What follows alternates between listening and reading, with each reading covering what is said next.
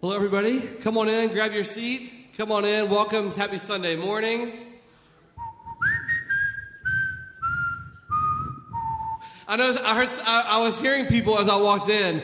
You know, oh no, not the snow. And some people are like, yay, snow. So I don't know which side of the aisle you fall on there, but it's here. It's coming, and it's not holding back. So uh, welcome in. Come in. Get warm. Take your jackets off. Uh, stay a while. Um, we're gonna. Today is our Ordinance Sunday, so we have the Lord's Supper today and a little bit of a different schedule of the service. So we're gonna start with a call to worship as we always do. We're gonna stand up and we're gonna sing together. Christ is enough. Uh, and then we'll proceed with the rest of the service. So uh, please stand with me uh, and let's uh, praise God together this morning with Christ is enough.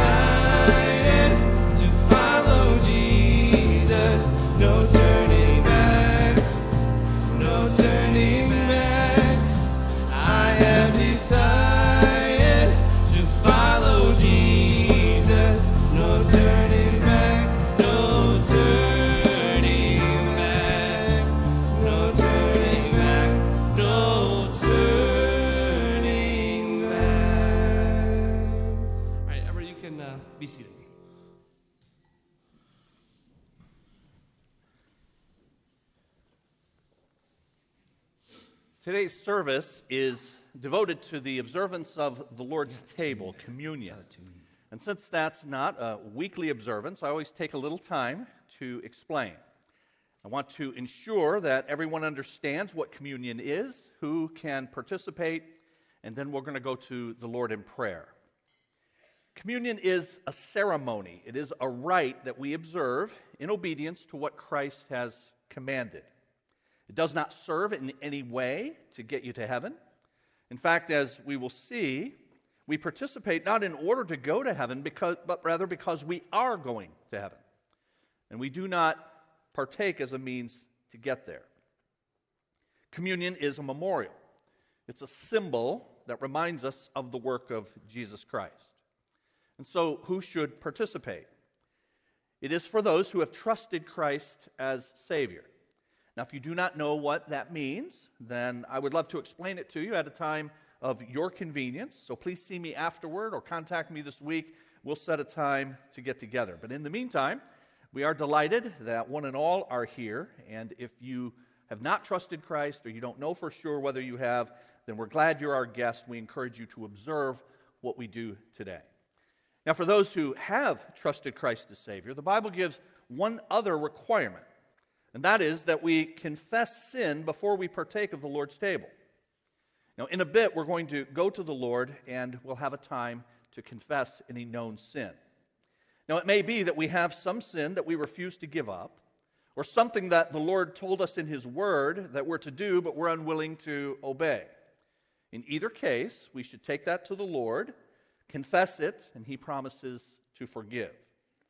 Now, one matter that is too often overlooked as it relates to our worship, really on any Lord's Day, including on Ordinance Sunday like today, is the matter of unresolved interpersonal conflict.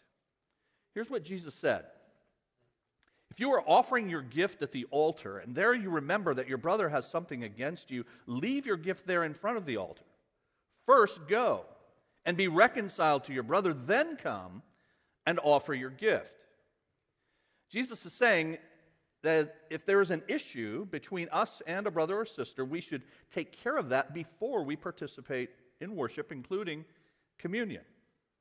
If you're aware then of Jesus' instructions and you have a conflict that you're just refusing to handle, then I would encourage you not to participate and take care of that issue today. If you've tried to reconcile but the other party refuses, then you're released from any biblical obligation.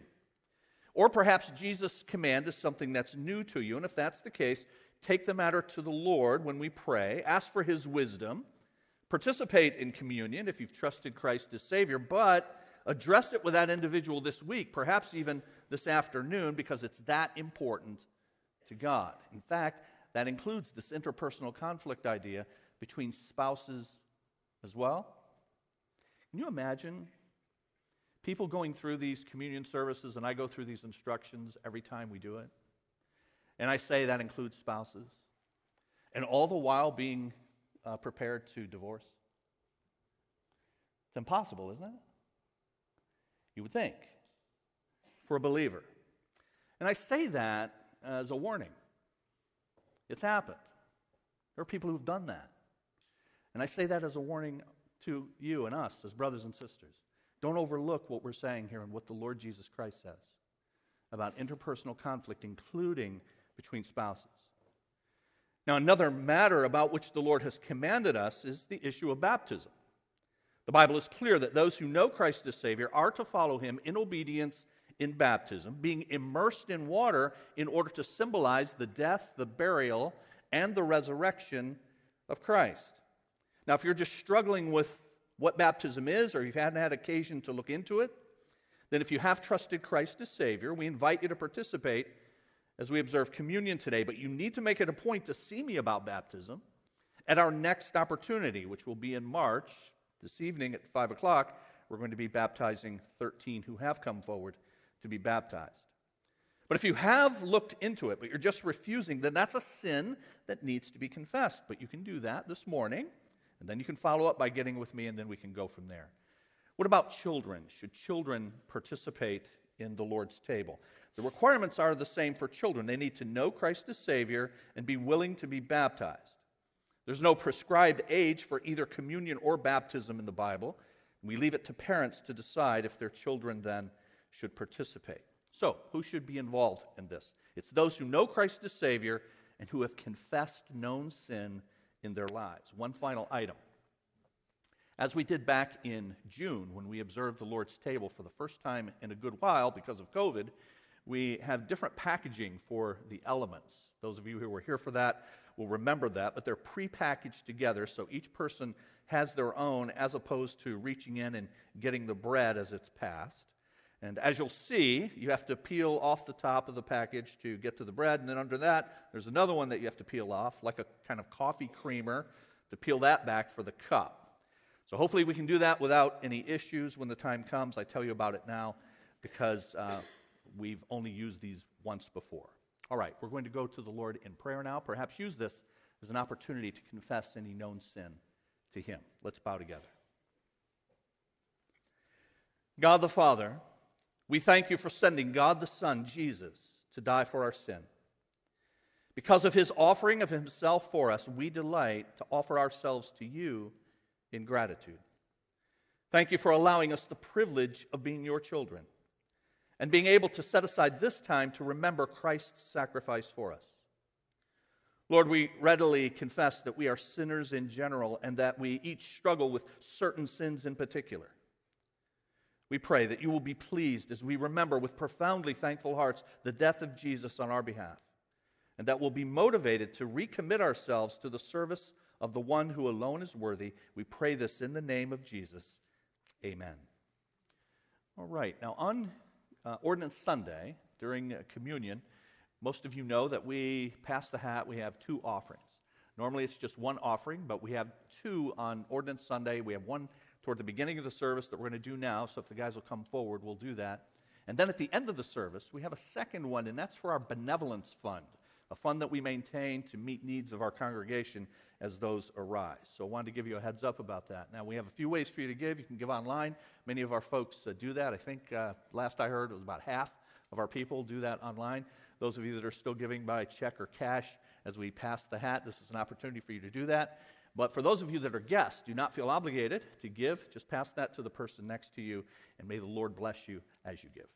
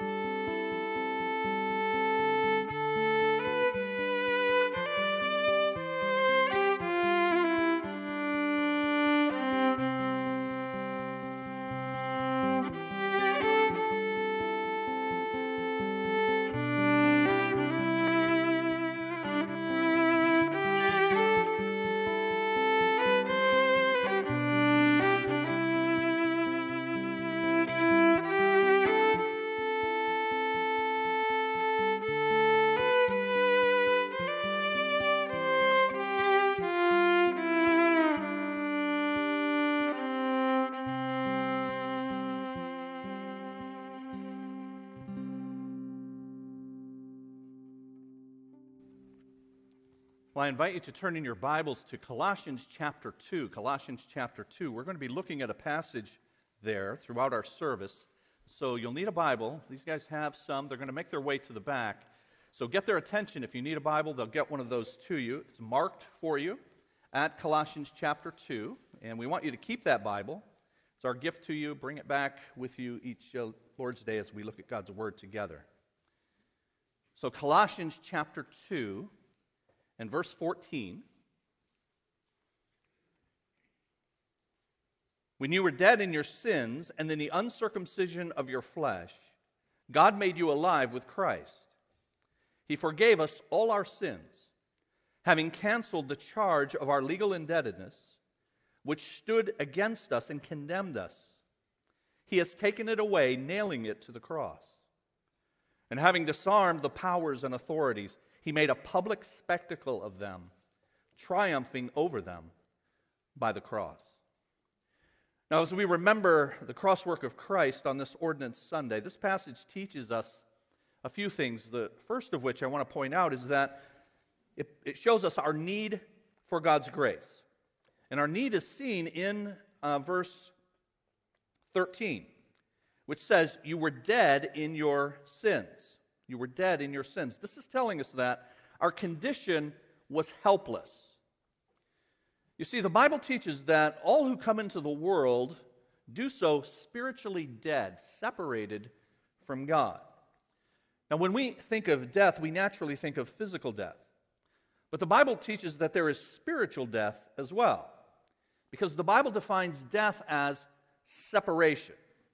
And so, physical death is the separation of the spirit from the body, and spiritual death is the separation of the individual from God.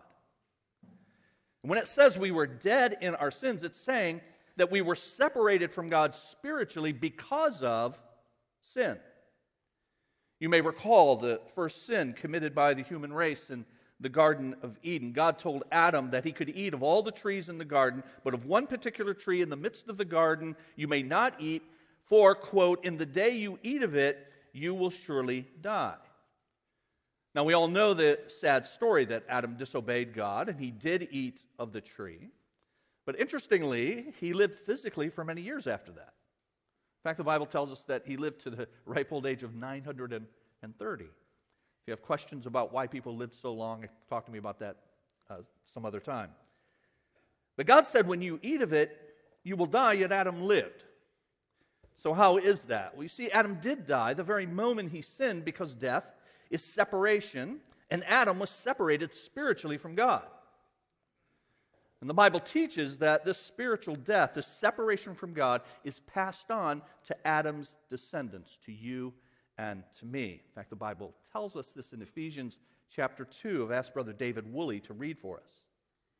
As for you, you were dead in your transgressions and sins, in which you used to live when you followed the ways of this world and of the ruler of the kingdom of the air, the spirit who is now at work in those who are disobedient. All of us are all of, all of us also lived among them at one time, gratifying the cravings of our flesh and following its desires and thoughts. Like the rest, we were by nature deserving of wrath. So that's why I say our condition was helpless. Before coming to Jesus Christ, we were dead in sin, and separation from God meant that we were completely unable to help ourselves. In fact, Jesus said, No one can come to me. Stop and contemplate. Jesus said, No one can come to me. And then he said, Unless the Father who sent me draws them.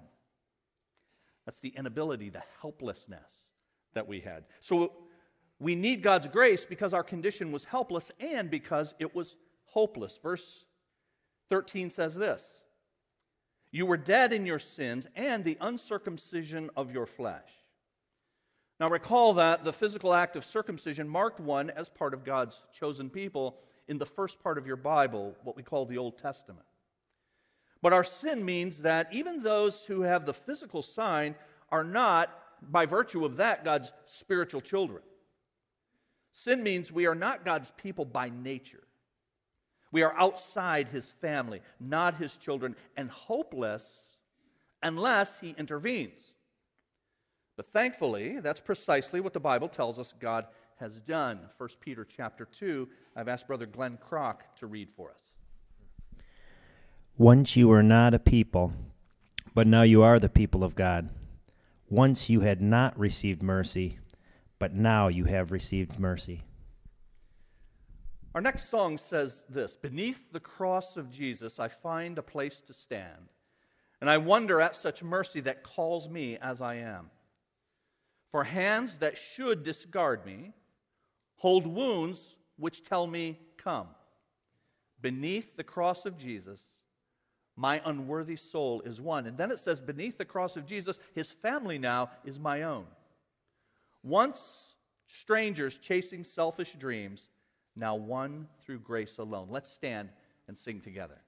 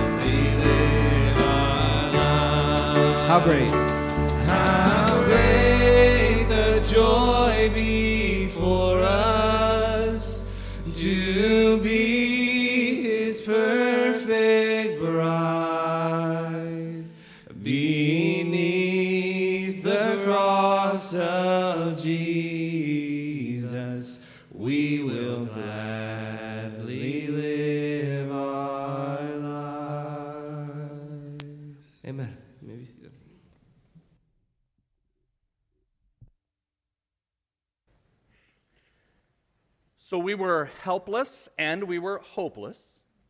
But thankfully, that's not the end of the story because our passage tells us in verse 13 that while we were in this condition, it says, verse 13, God made us alive with Christ. And that's the way then God applied his grace to us, the grace that we all need. God gave spiritual life to the spiritually dead. Now, notice, since our condition was so desperate, the Bible says we were dead in sin, only a resurrection could be the, mem- the remedy. Not religion, not philosophy, not a relatively good life. And when I say only a resurrection, I'm not referring to Jesus' resurrection. It's central to all that follows. But I'm talking about a spiritual resurrection for you and for, for me. If you're a Christian today, it's because God gave you life when in fact you were spiritually dead. Now, many of you grew up in Christian homes and you don't remember a time when you were far from God. And yet, no matter our upbringing or the lifestyle that we led, we were all in the same condition, in need of the same miracle to be raised spiritually, to be made alive. As you've heard me say many times over the years, God has no grandchildren. So the fact that you grew up in a Christian home and the fact that you weren't out in the world and you didn't see all of its ravages, nevertheless, you were as much separated from God as anyone else, as was I. And that's why Jesus told a religious man of noble standing before the people, a man who kept all the religious rules. In John chapter 3, Jesus said to Nicodemus, No one can enter the kingdom of God unless he is born again. No one, including you, religious one, Jesus says, can go to heaven unless he is born again. You see, there was a birth defect the first time, and it was not physical but spiritual. We came into the world spiritually dead, and nothing less than the work of God on our dead, lifeless souls will give us spiritual life. So, in John chapter 3, when the Bible says, Jesus says, you must be born again, those words, born again, in Greek literally mean you must be born from above. And so you were born the first time through the normal physical act, but you must be born spiritually from above. In fact, in that same passage, Jesus said, Flesh gives birth to flesh, but the Spirit gives birth to spirit. So if you are a child of God, it is because the Holy Spirit of God has given you life from above. And remember when he did this. He did this when you were dead. So he raised you spiritually, the miracle of spiritual resurrection. What a marvelous act of grace. And clearly, it's not because of anything we have done, because there was nothing in that condition that we, in fact, could do. And I've asked Brother Gordon Castelnero to read of that for us. He saved us, not because of righteous things we had done, but because of his mercy he saved us through the washing of rebirth and renewal by the Holy Spirit. One of the reasons that we do not thank God continually and we do not uh, show our gratitude by giving our lives in service to Him. Do you hear what I, what I say? We don't thank God continually, and we don't give our lives in gratitude, in service to Him. One of the reasons that we don't do those things is because we do not think about, we do not meditate on the depths from which God has rescued us. Our next song talks about that, though. It says this I was blinded by my sin, I had no ears to hear your voice. I did not know your love within, I had no taste for heaven's joys. Then your spirit gave me life. And it opened up your word to me through the gospel of your Son, gave me endless hope and peace. Let's stand together and sing.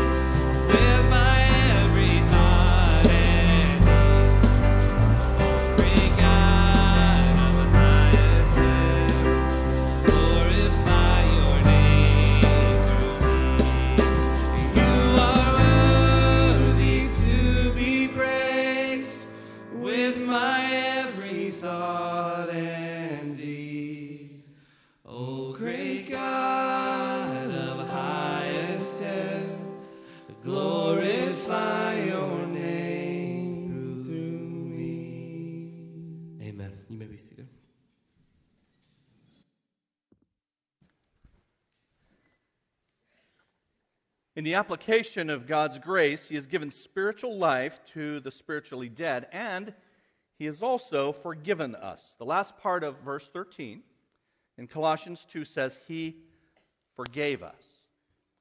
Now, God's forgiveness is undeserved. The granting of forgiveness for our sins, like the giving of spiritual life, is a matter of God's grace.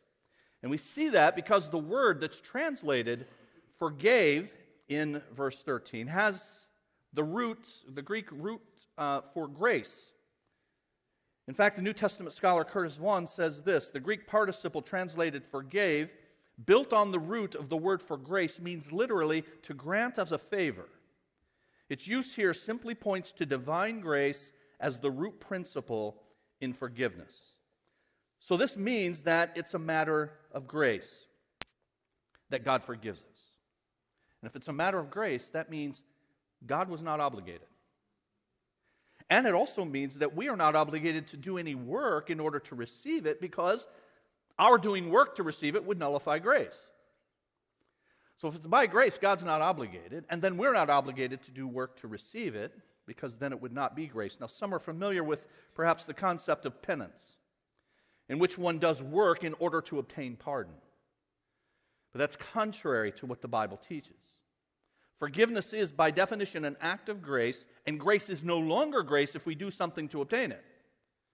In fact, the Bible says this in Romans chapter 4 and verse 16 the promise comes by faith so that it may be by grace. It comes by faith. I've told you many times that the word faith in your New Testament is the word for believing. It comes by believing. It comes by faith so that, for the purpose that it would be by grace. The Bible regularly uh, contrasts faith, believing, and works, things we do. And that's why the Bible does not call us then to do something, but rather to believe what He did for us.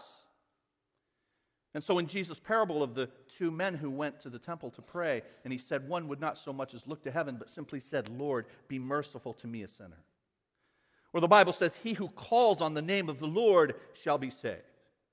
The Bible says as well, believe in the Lord Jesus Christ and you will be saved. And famously in Ephesians chapter 2, the Bible contrasts faith and works. I've asked Spencer Enright to read for us. For it is by grace you have been saved through faith, and this is not from yourselves, it is the gift of God, not by works, so that no one can boast. So is there so there is nothing we need do. Indeed, there is nothing we can do to obtain our forgiveness. And this is seen further because the passage tells us that God's forgiveness for us is not only by grace, but it, it, it's complete. The end of verse 13 says, He forgave us all our sins.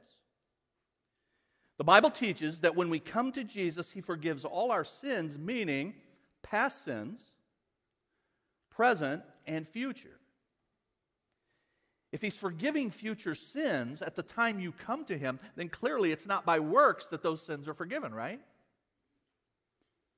Many religions teach that God forgives sin on condition. When you come to Jesus, he forgives all your sins in the past.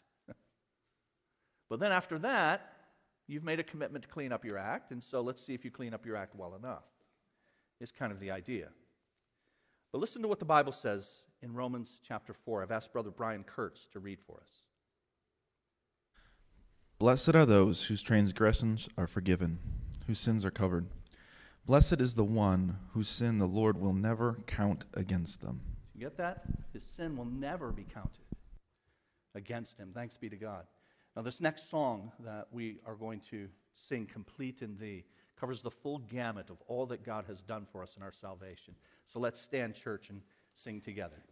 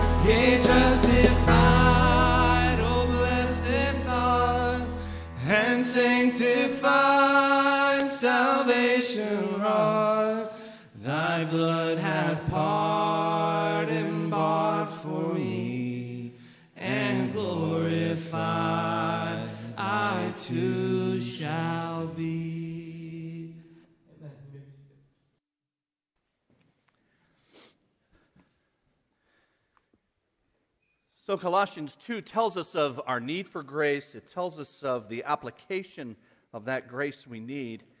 And it also tells us of the triumph of God's grace.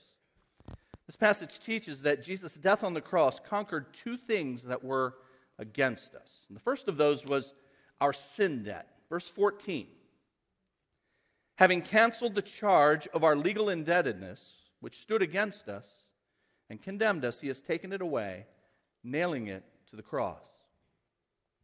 Now, I say that on the cross, Jesus paid our uh, sin debt. Now, why do I say that? It says in verse 14 that he has canceled the charge of our legal indebtedness. The description in verse 14, as well as in the verses that follow, if you were to read beginning in verse 16 and following, you would find that it's clear that Paul, who wrote this, is speaking of the law that God gave to Moses, including the Ten Commandments. He's taken away the charge of this legal indebtedness of the law that God had given to Moses. But the word translated legal indebtedness is one that was used in the New Testament as of an IOU of a debt. So it's saying that the law is something we're obligated to fulfill like a debt. So it has regulations and penalties for failing to fulfill them. You have the first part of your Bible and you've got the law. Now we think of the law as the Ten Commandments, but the law is much more than that. In fact, there are 613, 613 uh, prohibitions and restrictions uh, and commands in the, in the Old Testament 613, not just 10. And every person is obligated by God to keep every last one of those. And so, as a result of the fact that we cannot, as we've seen, do that because of our sin, because we're uh, dead in our sin, then we have this debt. It's an IOU that we owe for failing. It's our legal indebtedness. Now, how many of those 613 do you have to break in order to be indebted? Here's what James chapter 2 says. I've asked Brother David Brinkley to read for us. For whoever keeps the whole law and yet stumbles at just one point is guilty of breaking all of it. Well, anybody here in good shape? One point, guilty of all of it. And so that's why the Bible can say that this legal indebtedness now applies to every one of us. We tend to look and weigh what people have done wrong, what they've done right. And God says, My perfection, my holiness, my standard of righteousness is such that failure in one part is exactly the same as failure in a million. The distance is still an infinite gulf between you and my holiness. How is that going to be bridged? And so we have this legal indebtedness because of our obligation to the law in our failure to keep it. The law is a debt that has requirements and penalties that we're obligated to, and it's described as that which in verse 14 then stood against us and condemned us. So we have this debt that we owe to fulfill the law against us and condemning us. How is that? How is that debt described that way? It's precisely because we cannot meet the obligation. And so it's constantly against us, it's constantly condemning us. The law stands as a constant reminder of our indebtedness and our inability to pay. And if you don't trust in Jesus, if you're not complete in Him, as we sung, then the tempter uses that against you regularly to say, Look at you, you don't measure up. And guess why he can say that? Because you don't. Because I don't. And so we have this constant indebtedness, and it's brought before us. It is like in your mailbox if you have, if you have bills. And perhaps sometimes you dread going to the mailbox because of how many are piling up. And, it, and, you, and you feel that sense of angst when you, when, you see those, when you see those bills. How am I going to pay these? Maybe I cannot pay these this month. And biblically, the Bible is saying you've got this indebtedness to God that you can't pay any month, any day, any moment. We have this description in John Bunyan's famous allegory of the Christian life, Pilgrim's Progress. And he has in that allegory, that story, he has the Christian faithful, is his name. And faithful, you remember, is ascending the hill of difficulty. But as he ascends the hill of difficulty, as he seeks to obey God, he has this, he has this enormous burden, this boulder that he's having to carry uphill. And as every time he makes some progress, there's someone who knocks him back down. That someone who's knocking him back down is Moses. Because that boulder, that burden that he cannot get to the top, is the law, the law that came through Moses. And so, what did Christ do with our debt? Verse 14 He has taken it away. Thanks be to God.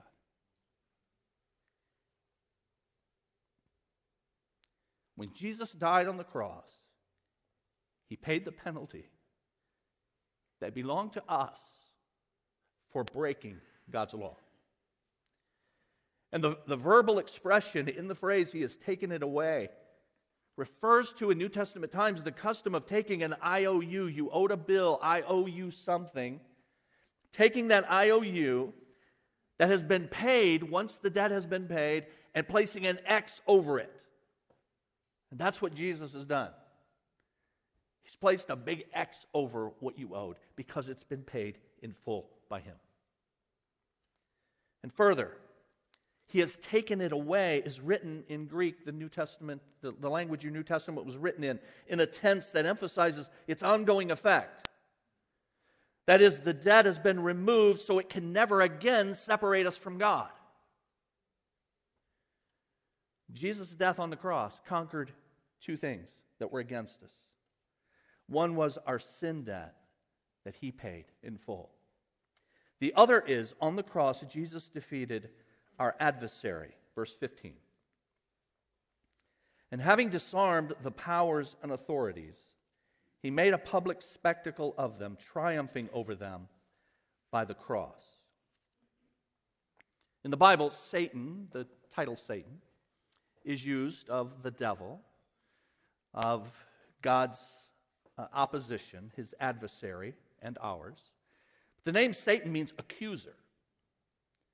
He attempts, does Satan, to use our inability to meet God's standard to defeat us, to accuse.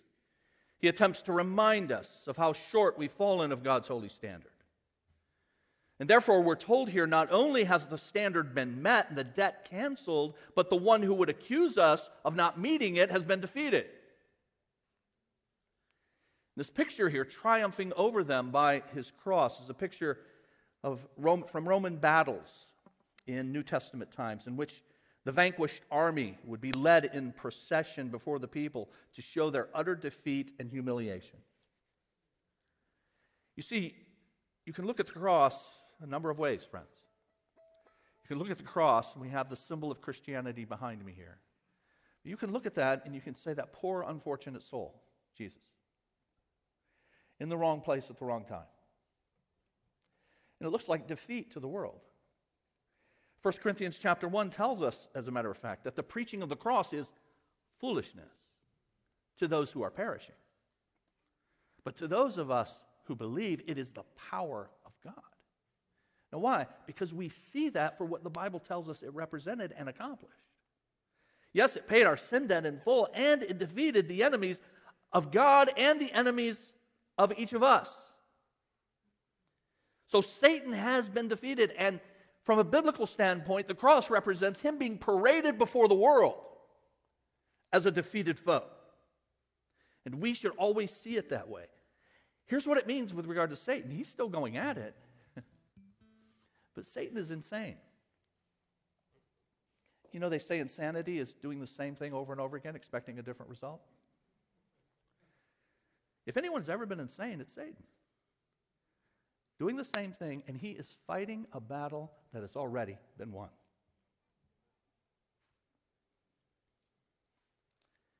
So, in your life, as he fights the battle against you, he's fighting a battle he can't win. He'll continue until the end, until Jesus returns.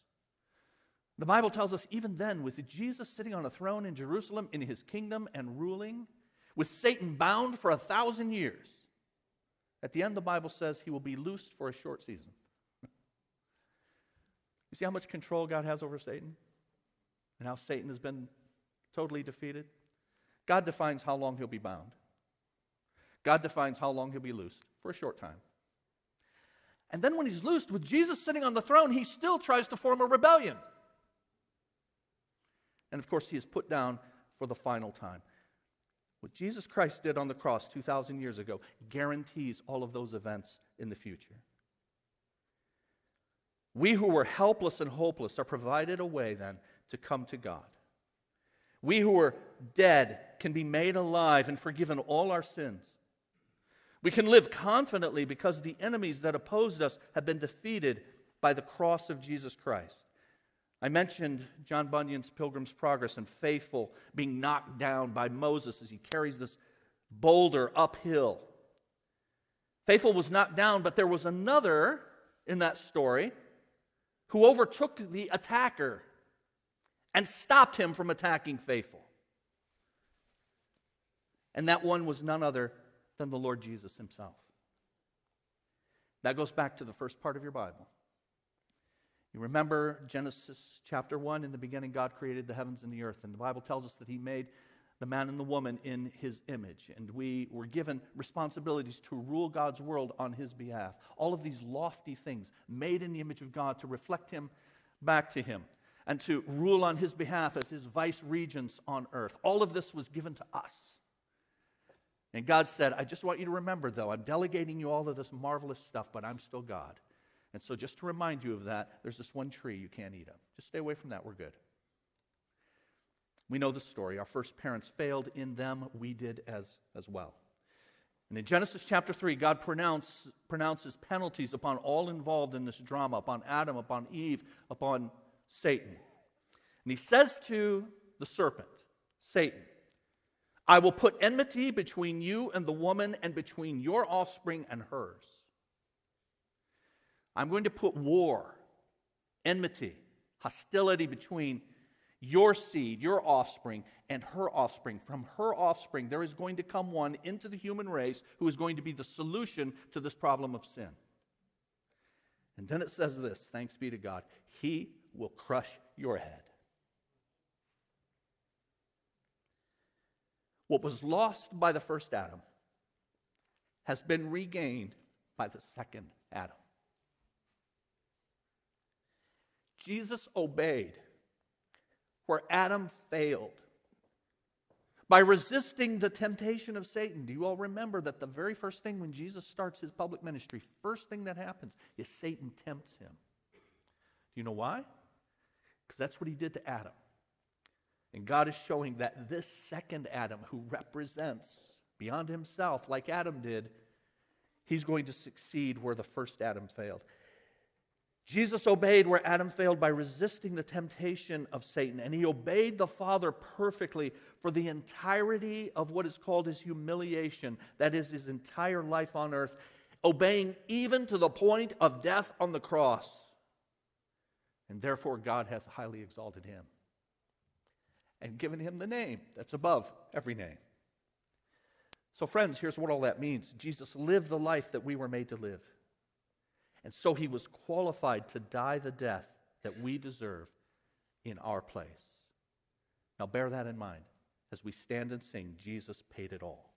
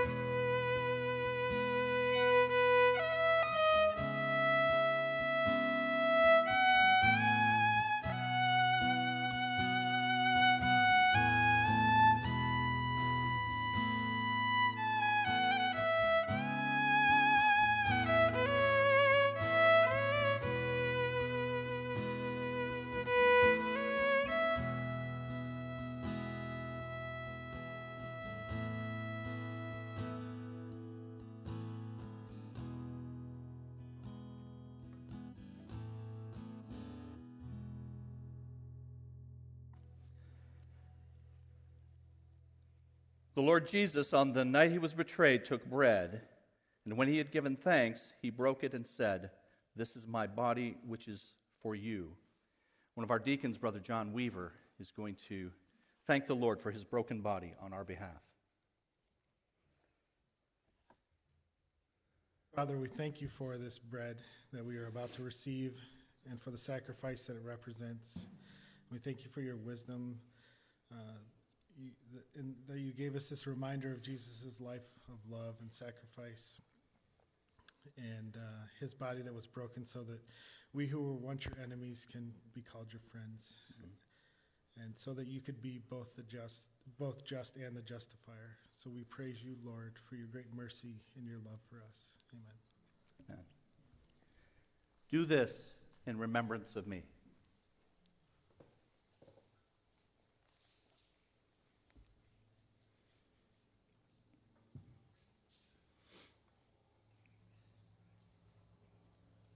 In the, In the same way, after supper, he took the cup, saying, This is the new covenant in my blood. One of our pastors, Pastor Larry Castle, is going to thank the Lord for his shed blood on our behalf. Let's pray.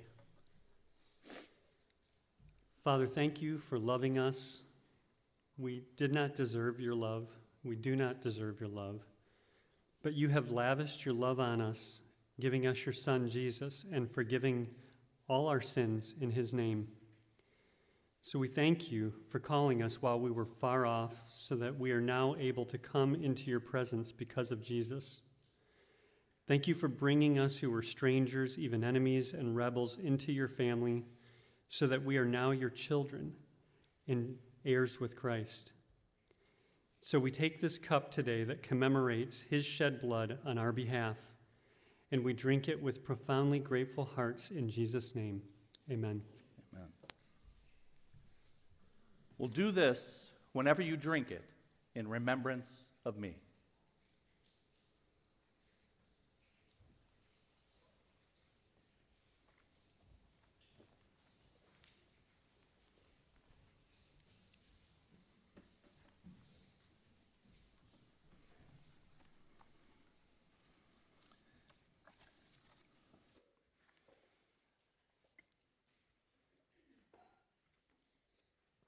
I mentioned at the beginning that on Ordinance Sunday, when we observe communion during our worship service, that we receive an offering twice. And the first offering is our regular weekly offering that we already received at the beginning of the service. But the last part of these services, we receive a second offering, and the proceeds of this offering go to our benevolence fund. And according to our bylaws, the deacons oversee this benevolence fund, and it is a confidential ministry so that if needs come up within the body, they have been authorized by the church to administer these funds to those who are in need as, as needed. So that's where this offering will go if you are able to uh, contribute. So, guys, if you'll come forward, we'll go ahead and receive then that benevolence offering. All right, the guys are going to go ahead and take that. And while they do that, I'm going to go through some announcements as quickly as I can at the conclusion of our, our service. And I will do that if I find my announcements. We've got them. We have a number of things that are coming up. Those of you who are guests here today, we try to make it easy for you to let us know how we can help you. And so you can do that by texting this keyword CBC Connect to the number 97,000. You do that, you get a link back, you click on that link, and it opens up all kinds of announcements, avenues for you to communicate to us uh, anything that you would like a prayer request, an inquiry of, of any type. Here are the things that are coming up, though, uh, in the near future and some a little further out. Our second hour today, that begins at 11:15, I'm continuing a series called Identity Crisis. Who does God say that I really am? So I encourage you to be here for that. Uh, it's some helpful material. I can say that because most of it I didn't write. Uh, we have th- this afternoon at 5 o'clock our baptism celebration. And this is a milestone, a spiritual milestone in the lives of those who are being baptized. So we celebrate as a church family together. We have a dinner afterwards. So please uh, plan to come at 5 o'clock today for that. Ladies, there are two more heart to heart meetings on uh, Monday nights uh, before the end of the year. The next one is on November the 22nd, so that will be a week from tomorrow. And then the last one is on December the 13th. Those are on Mondays, and those are uh, at 6 p.m. Our annual Ladies Christmas Social is coming up on Friday, December the 3rd. And for that, registration is now open on our website. It's open on our Church Center app uh, for you to let us know that you're coming so we know about food and we have enough spots at the, uh, at the tables. And there's a table host meeting today. So, those of you that have volunteered to be table host, there's a meeting for you today.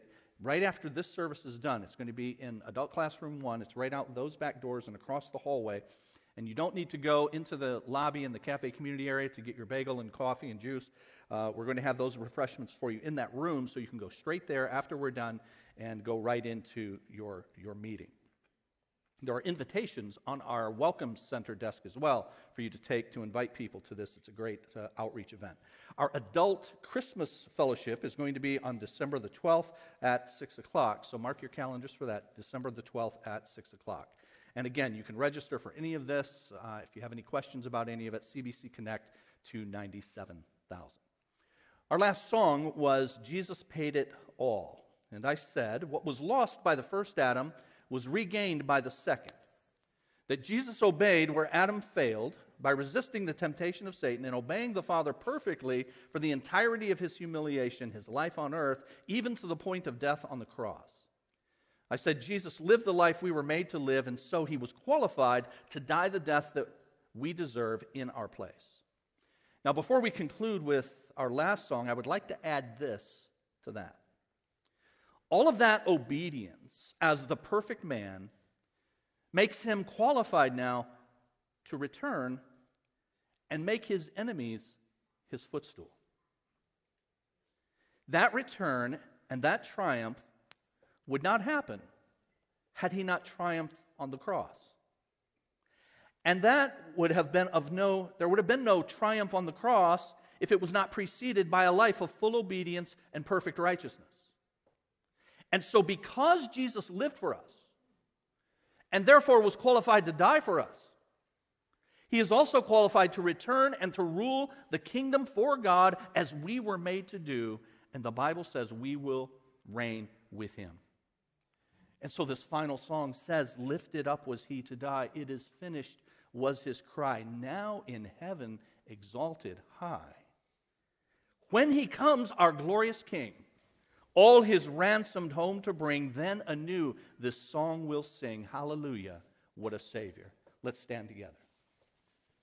We're going to sing this song a cappella the other day, just the voices. So if you're a if you're a harmonizer, an alto, a tenor, bass, like we'd love to hear your harmonies ring out. And, and the, going into the last verse, we'll do a small key change, but I'll help y'all find it. All right? Let's sing this together. Man of sorrows, what a name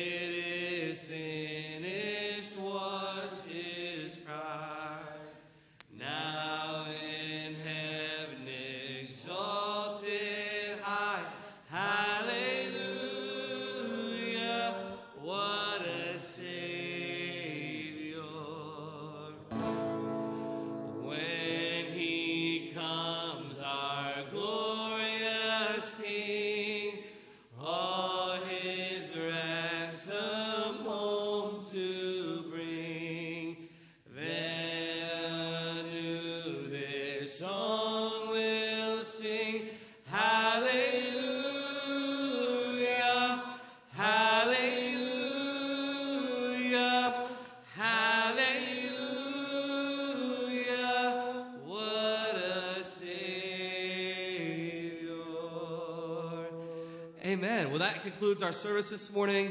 Uh, praise God for good worship. And uh, we now have good bagels and refreshments right outside. And we'll come back in here at 11:15. So uh, say hello to a friend, make a new friend, and we'll see you back here soon.